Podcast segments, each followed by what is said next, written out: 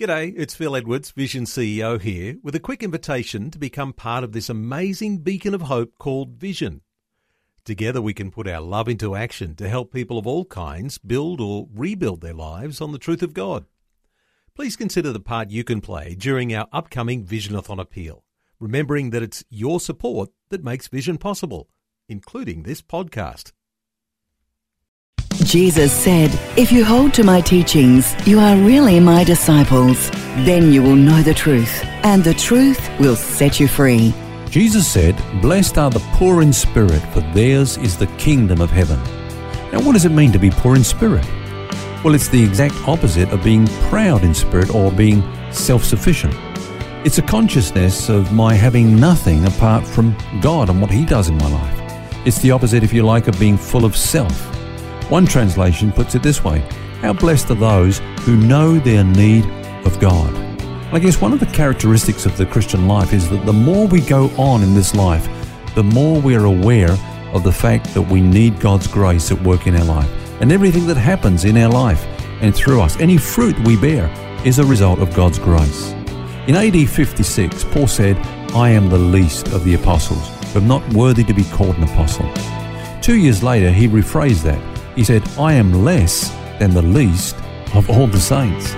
And then another four years later, he said this I am the chief of sinners. Now, of course, Paul was not groveling in self hatred, he was glorying in the grace of God. He was saying, as he was for all of us, I am what I am by the grace of God.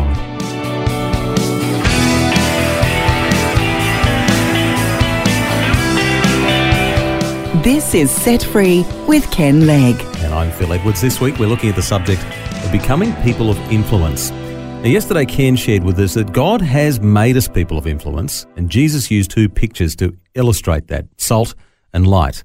And one of the points Ken made yesterday is that our influence is not so much doing, but actually being. We're the salt because we are different, so don't let the savour of our difference be lost by becoming like the world.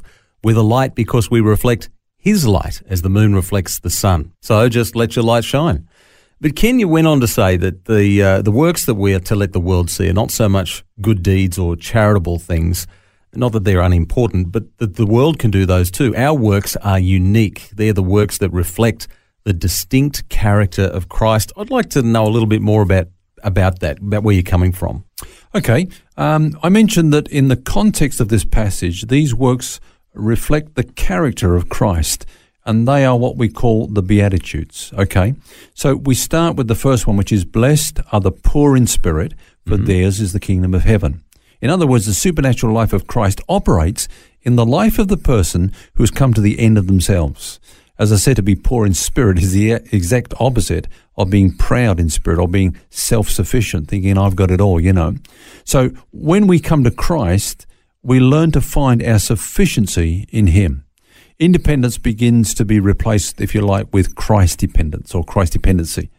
So God gives grace to the humble. But what does that mean to be humble? Well, humility is not to say that we're nothing, because God doesn't say we're nothing, mm-hmm. but it's to say that we can do nothing without Him. Jesus said, Without me, you can do nothing. So humility acknowledges that. Humility is not that I just stop trying to do anything, but it's that I realize that everything I do must be empowered by Him. Mm. You know, He's the vine, but a vine does need branches in order to bear its fruit. So Jesus doesn't want us to be anything other than a branch, that is to receive His life, and that will lead to fruit bearing. Mm. What about the beatitude that comes after it, though? Blessed are those who mourn, doesn't sound very exciting. I agree. Uh, in fact, the whole structure of life in the Western society is an attempt to avoid the idea of sorrow. The pursuit of happiness. The pursuit of happiness. Mm. The human spirit instinctively shrinks from sadness and suffering. It's natural to want to be happy and also to be around happy people. And yet Jesus said, Happy are those who sorrow. kind of doesn't make sense in one respect. No. So, what was he saying? Well, of course, to mourn is to feel the pain for what sin has done in this world and, and to the people of this world. It's a proper response, if you like, Phil, to that which is wrong in our lives and in this world in which we live. and, and that which hurts us. You know, the Bible says there is a time to weep and there's a time to laugh. There's a time to mourn and there's a time to dance.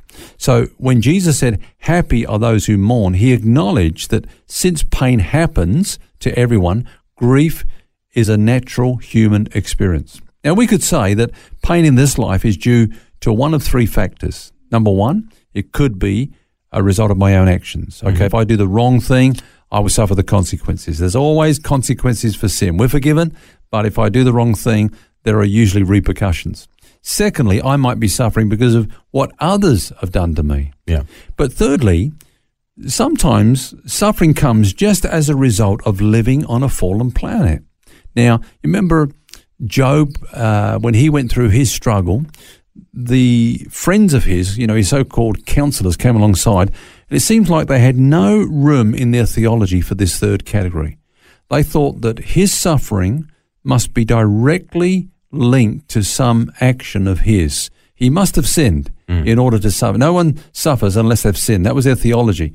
But sometimes it's not a result of um, our own actions or even of something that people have done directly to us. Sometimes suffering happens in life just because we live on this fallen planet. Mm-hmm. I think it's true to say that uh, a lot of Christians feel that God is still sort of wanting to catch up with them, though, regarding their sins. You know, there's going to be some uh, consequence yeah. because of that, you know? Well, let's look at this whole beatitude. You know, Jesus said, Blessed are they that mourn, for they shall be comforted. So when we talk about mourning, we're talking about being sorrowful for our sins, repenting, if you like. Mm-hmm. Now, Jesus, of course, was called a man of sorrows. He wept because of sin and its consequences. Uh, in fact, there are three times in the Bible when we see and read that Jesus wept. You remember he wept at the, the tomb of Lazarus? Okay, the wages of sin is death. So he was really weeping over the consequences of sin. Then there was a time he went up to um, the hill overlooking Jerusalem and he wept over the city because they were rejecting him and they were going to face the consequences of their sin. And then, of course, he wept uh, in Gethsemane where he was going to go to the cross and bear the sin of the world, you know. Mm. So that's the kind of mourning that he's talking about, a, a sorrow for sin. Now, just hold on to that for a moment, Phil. There, there are two kinds of mourning that we think of and, and are found in the scripture. One is bereavement for the dead, you know, when we when we lose someone that is very close to us. But the other is this kind of mourning, this spiritual mourning, if you like, this weeping over sin, this repentance. Now, there's a, an interesting verse in Zechariah chapter 12 and verse 10 where it brings both of those ideas together. God says, I will pour on the house of David and on the inhabitants of Jerusalem the spirit of grace and supplication. Then they will look on me whom they pierced. Yes, they will mourn for him as one mourns for his only son, and grieve for him as one grieves for a firstborn. And so there is talking about grieving over like a firstborn son, mm-hmm. but we know that, of course, it was prophetically talking about Jesus and the fact that he would die for our sin. And, and that's what sin does. That's why people mourn, because it can take the loveliest life that ever lived on earth and smash it upon the cross. But that's where our comfort lies because those that mourn, those that see what sin has done, but then turn to Christ, who was the sin bearer, mm. receive this comfort. And of course, Jesus is the comfort, but the Holy Spirit is the comforter. He's the one that applies that comfort to us. How reassuring is that? I mean, sin brings sadness to our world and to us personally, but God brings comfort through Christ and what he did on the cross. You know, the, the gospel is just, it's amazing, isn't it? Yeah, in fact, it, actually, if you look at these Beatitudes, there, there seems to be like a progressive order because these first two prepare us for one that's coming up soon.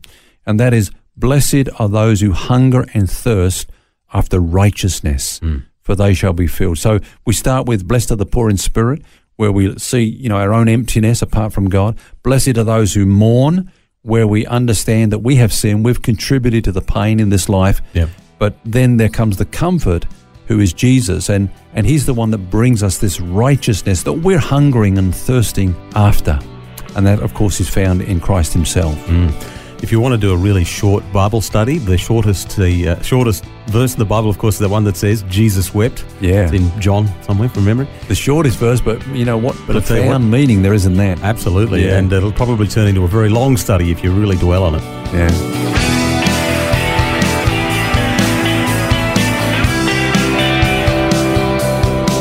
leave our discussion there today and pick it up tomorrow on the subject of becoming a person of influence. Until then, remember, you don't have to carry that baggage. God wants you to be set free.